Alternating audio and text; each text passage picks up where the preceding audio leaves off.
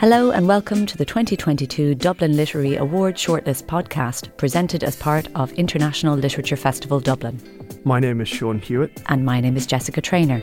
In this special podcast series, we'll explore each novel in detail as we chat exclusively to the authors and translators shortlisted for the award, the winner of which will be announced on the 23rd of May as part of International Literature Festival Dublin, which, like the award, is sponsored by Dublin City Council.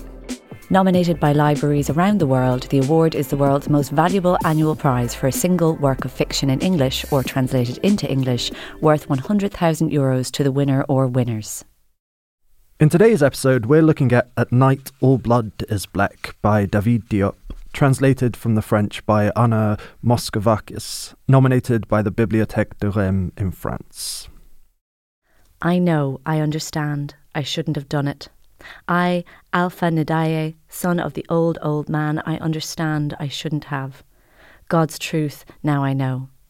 My thoughts belong to me alone. I can think what I want, but I won't tell. The ones I might have told my secret thoughts to, my brothers in arms who will be left so disfigured, maimed, eviscerated that God will be ashamed to see them show up in paradise and the devil will be happy to welcome them to hell, will never know who I really am. The survivors won't know a thing, my old father won't know, and my mother, if she is still of this world, will never find out. The weight of shame will not be added to the weight of my death. They won't imagine what I've thought, what I've done, the depths to which the war drove me. God's truth, the family honour will be spared, the honour of appearances. I know, I understand, I shouldn't have. In the world before, I wouldn't have dared, but in today's world, God's truth, I allow myself the unthinkable. No voice rises in my head to forbid me. My ancestors' voices and my parents' voices all extinguished themselves the minute I conceived of doing what, finally, I did. I know now, I swear to you, that I understood it fully the moment I realized that I could think anything. It happened like that, all of a sudden, without warning. It hit me brutally in the head, like a giant seed of war dropped from the metallic sky, the day Mademba Diop died. What an opening, I know, Sean. it's such a brilliant opening. And this was one of those books that I was in the park and I was carrying it around in my bag and I didn't have time to read it. And I read that opening and suddenly I was 60 pages into the book. Mm. You know, it mm. just drags you in. It's like a, a, a tidal force just pulling at you. Um, so that is the um, the main speaker of the book uh, speaking. His name is mm. Alpha. Um, and the book begins with a very intense uh, three or four pages uh, in which his childhood friend, who has been conscripted with him to fight for France in the First World War from Senegal, um, has his stomach blown open by a shell. And the first three or four pages are just this the most intense, um, uh, violent, uh, upsetting, quite harrowing uh, opening to a book. And then that that rhythm of language that you that you read so well, where Alpha just says, I know, I understand, I shouldn't have done it. You get the sense that he's having to defend or put logic on the illogical uh, aspects of war. Um, and the whole book just, just goes on like that. It's, it's very rhythmical. Um, it has this, this very intense, uh, repetitive soundscape to it. Um, and it really hooks you in. It's so interesting to, to look at the shortlist and to see that there are there are a couple of books that deal directly or indirectly with war, but this is such a slim volume, um, and I love the notion of the seed of war, mm. and it feels like what the focus here is that very very very intense close up, mm. um, trying to make sense of the kind of macrocosm of the bigger picture of war mm. through looking very very intensely at potentially very visceral, very close up uh, effects, and it uh, it looks like it's an intensely atmospheric and very moving book as Extremely well. atmospheric and very um, haunting. It's the sort of book that you can't really put down in your head once you've picked it up until you've finished it. It has its grip on you. Um, you're right. What's interesting about it is it is in a way historical fiction, but I'm not sure that that category really fits it very well because instead of getting, um, you know, the macro version of history where we see um, politics and national borders changing and um, you know the the mechanics of war. Instead, you're stuck inside uh, the head of one narrator who's just seeing everything happen right in front of him, and there's a real sense that he is struggling to process it. And you see as you go through the book. Um, his own psyche begin to break down. Um, so you're really locked inside it. Um, and it's just one of the things I find really striking about this book is that we're used to a certain kind of white vision of World War One. And it seems important to me that here we have a book that, even though it's short, uh, is you're inside the voice of a Senegalese um, conscript, and he's the one that's reflecting on everything around him, and there's no kind of bird's eye view. Uh, you're mm. right inside his mind. And um, it's an interesting one in terms of translation as well, because um, I've read that in the original, um, David Diop was trying to write in a French that felt inflected um, by Wolof, uh, the Senegalese uh, language. So trying to carry that over into English must have been a particularly difficult job for Anna um, to try and bring through the voice of someone who in themselves is struggling to translate their own thoughts. Mm. Um, so it's a fascinating book. It's it's only short, but you, you just can't forget it once you've once you've read it. Yeah, yeah, and again, the just the reclamation of that particular time and moment and linguistic divide, mm. all of those things mm. intensely important. Mm. Yeah, yeah. I mean, it seems in some ways to relate to another book that we have on the shortlist, The Art of Losing. Um, which follows the Algerian War of Independence. And it's another French writer. And it seems to me that they're having a moment of uh, decolonializing, uh, bringing in new voices into these uh, narratives of what it means to be French, French history. Uh, and I think that's really exciting. They're, they're very different books. Um, Alice Zeniter's uh, The Art of Losing is, is a big uh, epic mm. rather than this short, condensed, kind of poetic shot.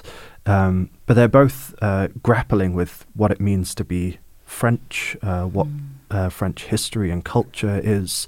All of these things uh, seem to be at the at the centre of, of these books on the shortlist, at least. Great, and I look forward now to hearing your interview with David. Yeah, so um, this is my interview uh, with David Diop and Anna Moschovakis uh, about At Night All Blood is Black. Okay, well, it's so good to get the chance to talk to you, uh, David and Anna, uh, about this wonderful book. Um, I wanted to begin by asking you about Alpha, the main character, um, mainly because his voice is such a, a key presence in the in the book, and it felt to me really immersive in the way that we inhabit uh, Alpha's voice, uh, his mind, um, the logic of his mind, and, and the way that that works. And I wonder if Alpha's voice emerged to you at a certain point in writing, or did you begin to hear it in your mind? Where did this voice come from? Because it's a very distinctive voice that he speaks in. Euh, merci d'abord pour votre invitation à parler de At Night Old Dog is Black avec euh, Anna Moskovakis, qui est ma traductrice préférée.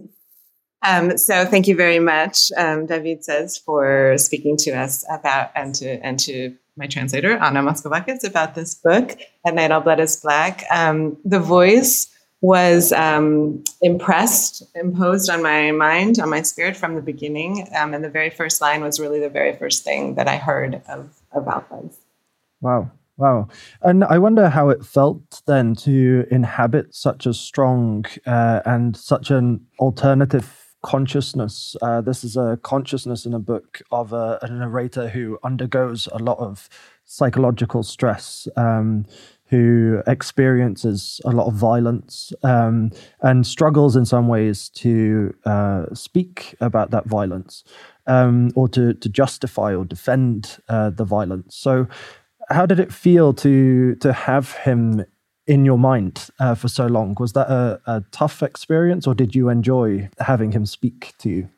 Alors c'est c'est très paradoxal parce que je souhaitais que mon soldat, mon tirailleur It's very paradoxical um, I wanted my soldier, my um, my Senegalese rifleman, to be in a context of realistic war.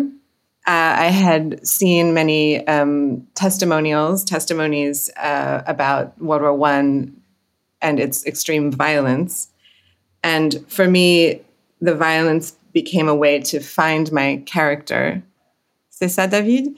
Uh, that, that, the violence wasn't an end, but was a, a means to discover the the character.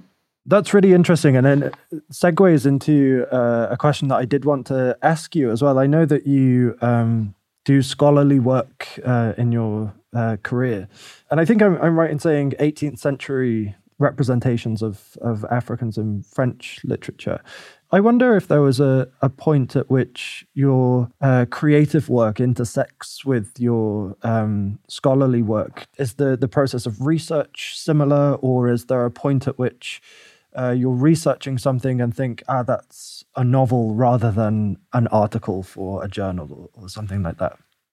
Oui, vous avez raison. Euh, il y a un lien entre euh, mes recherches euh, universitaires Uh, so you're absolutely right. There, there is a link between my research and between this book, um, and it is around the representation of the African. I found in doing the research about my soldier character that there were um, similarities in the representation of Africans that were that came to prejudices that that lasted from the 18th century all the way to the 20th century and I wanted in this book to dismantle these paradoxes, uh, sorry, these prejudices. I wanted to show in doing that, um, I wanted it to, de- to sort of devour them and to show by, by deconstructing them to show how they functioned. I think that's really effective. I, that maps on completely to, to my experience of the book, and I'm and I'm glad that uh, that that's something that was um, intended in the way that it worked. One of the things that I noticed about this book is that there are a number of of binaries in the book that are collapsed uh, in really interesting ways. So um, Alpha Mademba, uh, Senegal and France, uh, France and Germany, colonizer, colonized, um, and also violence itself. The distinction between uh, personalized violence of uh, attacking someone with your hand uh, and the depersonalized violence of a shell or something like that. Uh, I wonder if those uh, binaries were something that you uh, worked with uh, when you were writing. Were you trying consciously to to hold these opposites and to um, dis, dismantle them or to blur the boundaries between them? Oui, oui, vous avez bien relevé que j'ai beaucoup joué sur euh, le, le, So yes, um, yes, you've realized very well and recognized that I have been playing in this book with the figure of the double, um, and you uh, listed in that enumeration that um, one of the things I I uh, reflected on was the relation, the antithetical relationship between personal violence and the violence of the war itself. And one of the things that I wanted to show is that it it wasn't the soldiers themselves that were violent, but the war that was violent, not the soldiers that were inhuman or inhumane, but the war that was and that is. So what Alpha did by cutting out the cutting off the hands and and um, disemboweling the the uh, um, enemy soldiers, he did it to other men. So um, Blaise Cendrars said called the First World War um, a war, an industrial war, and so what the violence that the bombs did, they did to each individual in the war a million times over. that it isn't the violence between men that is contemptible, but the institutionalized violence of war. Mm. Yeah, and you really get the sense in this book of of war as um, something that is fed or or, or kind of a, an idol uh, that is worshipped by by certain figures in the book, and and they kind of give themselves over to feeding this relentless um, institutionalized um, version of, of warfare. Um, Anna, I'll. Uh, I'll, I'll, give you a break from um, the, the the job of uh, interpreting for now, uh, and ask you about your experience of of translating this book. Um, as I said at the start, it has a really distinctive voice. Um, it is a book that often works through, to me, a, a, a rhythmic uh, narrative. It, it, it repeats, it, it, has certain governing um, phrases or ideas the narrative sometimes uh, circulates around uh, a scene or an idea uh, repeatedly. I wonder if uh, that voice appeared to you different in French than it could be in English. Um, was there something that interested you particularly in writing this book? How, how, did you how did you deal with with getting this voice onto the page, the very distinct voice of Alpha? Thank you for that question. Also, please keep this thing I'm about to say in the interview. I'm not a professional interpreter, and I've never done this before. And I think it's important to note that the act of um, the the skills required to translate on the page are very different from from this one. Um, it's a pleasure to try, but um, but I I uh, I just want to make sure that's clear to all the interpreters out there um, that I respect you.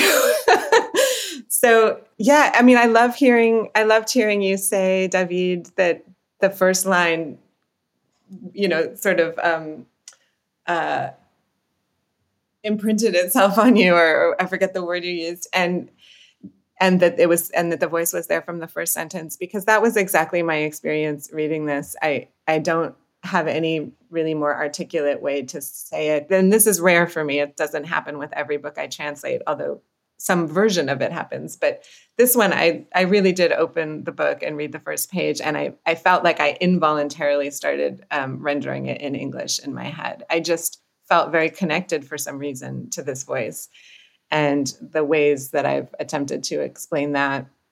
I think actually, in you know, some of it has to do a lot of it has to do with the with the the diction the the the recursion the repetition. Um, i i have a long long uh, relationship with poetry as a writer and editor and and um, translator.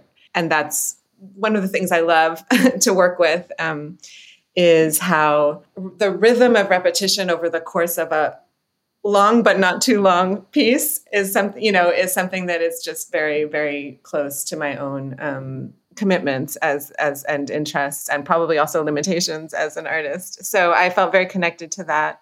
And then as as i went on reading um, i i understand though i have a very different background from the characters and from david i i do have doubleness in in my background as well. And i have shadow languages and histories of exile and places that i am not um, personally. And i'm also just intellectually and philosophically very interested in this question of the individual and society and where ethical responsibility falls and where psychological um, what the psychological impacts are of of that constant tension, right? Not knowing um, what's the right thing to do when faced with an impossible situation where the individual can't fix it and yet has some agency. Like these are just things that I that I think about all the time. So the book felt that like it was speaking directly to me, although I had to do a lot of research about like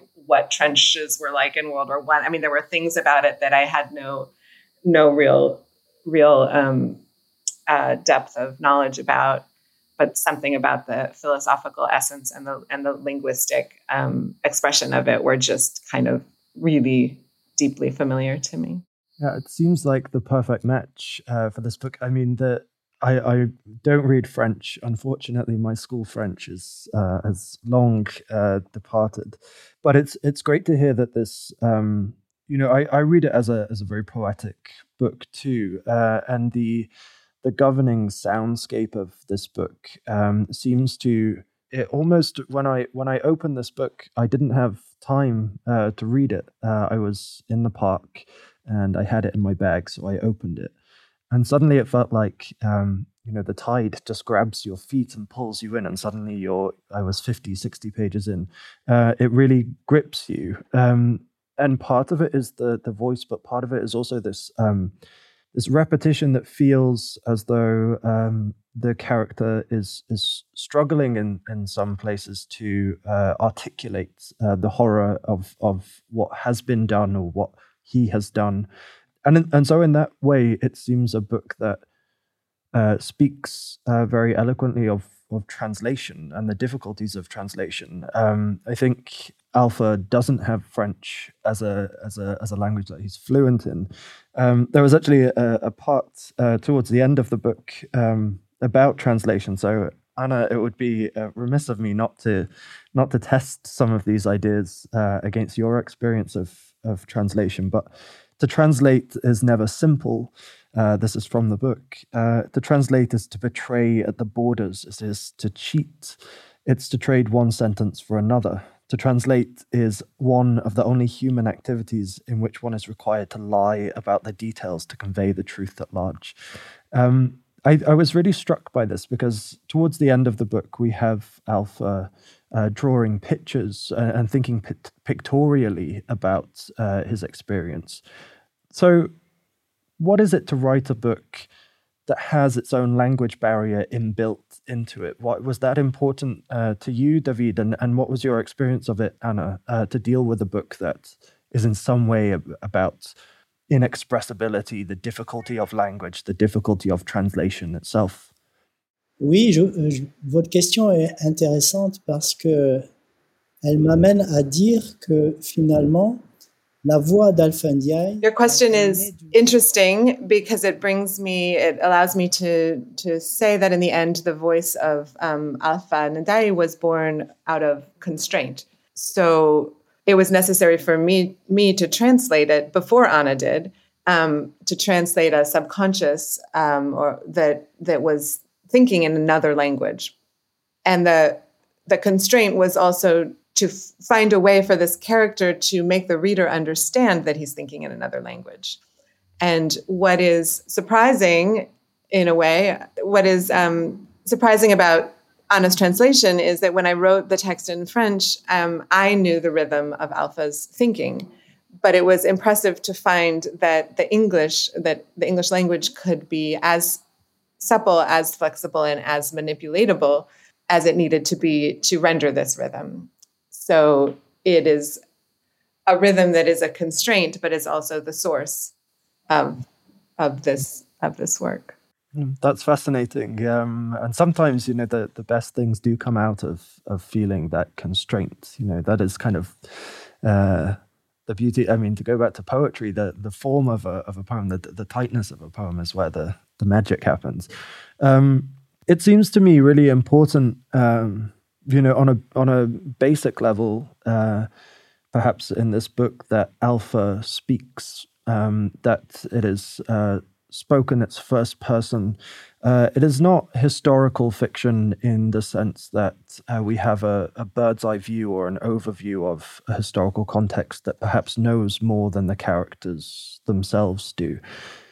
And it struck me when I was reading this book, and perhaps you, you might speak about uh, how this is in France as well.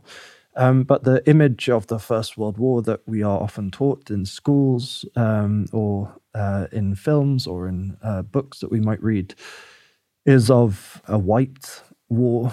And there are perhaps accusations when we see films uh, with non-white uh, actors in that this is revisionism or, or you know in, in a negative way the reason that it felt really important to me that alpha speaks is because the voice of this person is injected into that historical context um, and he is situated in it.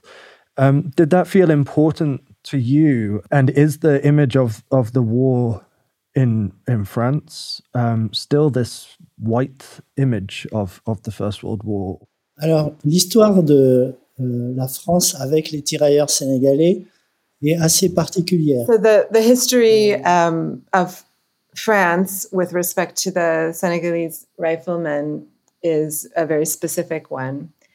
And somewhere between the first and second war, the consciousness of the role that, that these um, fighters had played fell away, almost evaporated. Um, but what was extraordinary about Frère d'âme, about traveling with this book is I encountered people in festivals around France who would bring me documents and photographs and letters that really demonstrated um, that there had been a moment of great um, fraternity and solidarity that could exist between the West African soldiers and the French white soldiers from um, from the cities. What was striking is that there was um, more fraternity, more good feeling, and more solidarity between the soldiers of the different backgrounds, the West Africans and the French, um, than there was between the Senegalese riflemen and the military hierarchy and structure. No, it's really interesting to hear how those lines of solidarity happen, uh, and often they're not in necessarily the uh, in the directions that you you might expect them uh, to happen. Uh, and it's nice also to to know that this book has a real world impact and that it opens up uh, conversations in that way. Um, Anna, I have a question for for you. A listener uh, who was listening closely will have heard you refer to the, to this book um, as Frère d'âme uh, rather than At Night All Blood is Black. Um, could you tell us a little bit about um, those two titles and how you opted for At Night All Blood is Black? Sure. Um, and um, and I'll preface it by saying that I tend to lean toward always wanting to to um, to carry over a title in a translation as literally as possible. I mean, I, I know some publishers believe that titles are are not part of the work, but I believe titles are part of the work. So it was um, difficult to be presented with the task of retitling this. Um, the publishers, I think rightly, I think we all agreed that um, Frère d'âme loses too much in translation to English. It's there's a pun embedded in the title in French. It both means brothers in arms and also soul soul brother and we couldn't get both of those things into one title in any elegant way and and each half of it had its own problem i think brother in arms or brothers in arms probably has you know has many many books and stories already using that title and it's too weak. It didn't say enough. And um, and soul brother has too many other connotations especially in in the us so um, so what we do i think translators and um, editors when we're faced with that is generally keep a list of other possible titles as if we're titling a book for the first time. So i did that as i was going and um, and i i offered a list of about seven or eight to the publishers or the editors um, and and somewhere during that time i i noticed i think in my twitter feed i noticed that um, one one of the tr- other translations and i can't now remember if it was german or dutch or greek but there were several there were several but at that point i, I discovered one that had clearly used uh, the same line. So it's the last line of an early chapter. I think it's the last line but it's a, it's it's a very resonant line that just st- stood out to me so, um, so that gave me some hope because what I was concerned about was that David would like the English title. So that made me think, well, he probably approved it there. So let's put that one forward. so after that, I think it was quite simple, um, quite a simple um, conversation. David, do you, how do you remember it? Oui, on en a, on avait discuté du titre euh, et euh, Euh, c'est apparu comme une évidence. Yeah, so he says it. Yes, it felt fairly uh, evident, self-evident to use that that title. There had been other translators who had had selected it. It's the last line of um, chapter three, and uh, and then in fact, I had also imagined titling the book that at one point. Yeah, it's it's a really good title, um, I think, and one thing that I think works so well about that night all blood is black is not only because it has this kind of poetic intensity as a line, but it also has a an iambic meter, uh, which makes it very memorable and feels like a heartbeat. Um, so it captures something of this idea of brothers in arms and soul brothers, uh, and also the leveling effect of that. Uh, I love the alliterative beat, the literal beat of of the the title. Um, well, thank you very much. I think I would just love to ask you one more question, and this is for both of you. Uh, as you know, the, the Dublin Literary Award is uh, sponsored um, by the Dublin City Council, and the submissions come from from libraries all around the world, and and it's uh, particularly nice to know that these are books that readers love and that librarians love. Uh, and I wanted to ask you uh, just finally, um, what is your experience of libraries? Are libraries important places uh, for you, and what does it mean uh, to you to to have uh, reader support and, and librarian support for for your book? Oui, j'aime beaucoup les donc les librairies. C'est bien de cela dont on parle. Dans la ville où David just gave a beautiful answer first about bookstores, which are called librairies in uh, French, and how the experience of going to the two neighborhood bookstores that he has are, is wonderful because of the way in which um, the the people who work there can lead you to books and introduce you to books that you wouldn't know you'd be interested in reading, which of course is also the experience many of us have in libraries, or especially I think when we're young, that's an experience we have in libraries, right? Um, because you don't necessarily know what you're looking for when you're a kid going into a library or a teenager. Um, so I would definitely apply that myself to to the experience of libraries. And um, and then Debbie gave an equally beautiful answer about people's personal libraries and the way in which when you go to somebody's home, you get to know who they are by their community, their friends, their their um, their uh, the links that you have, and also because having a library, your own library, allows you to to reread books and I would just you know add I think there's a to me libraries are very close to my heart as I think they probably are for anyone who's uh, may under a certain age right? Because we didn't have the internet um, when I was a young person. So going to the library to browse was like a real physical experience and um, and seeing what had been selected by the librarians as possibly of interest or seeing the different categories that they would make I think, yeah, had a huge influence on how I how I move through the world, including how I move through the internet. um, so I think it's an incredible resource, and I also think you know the rereading question.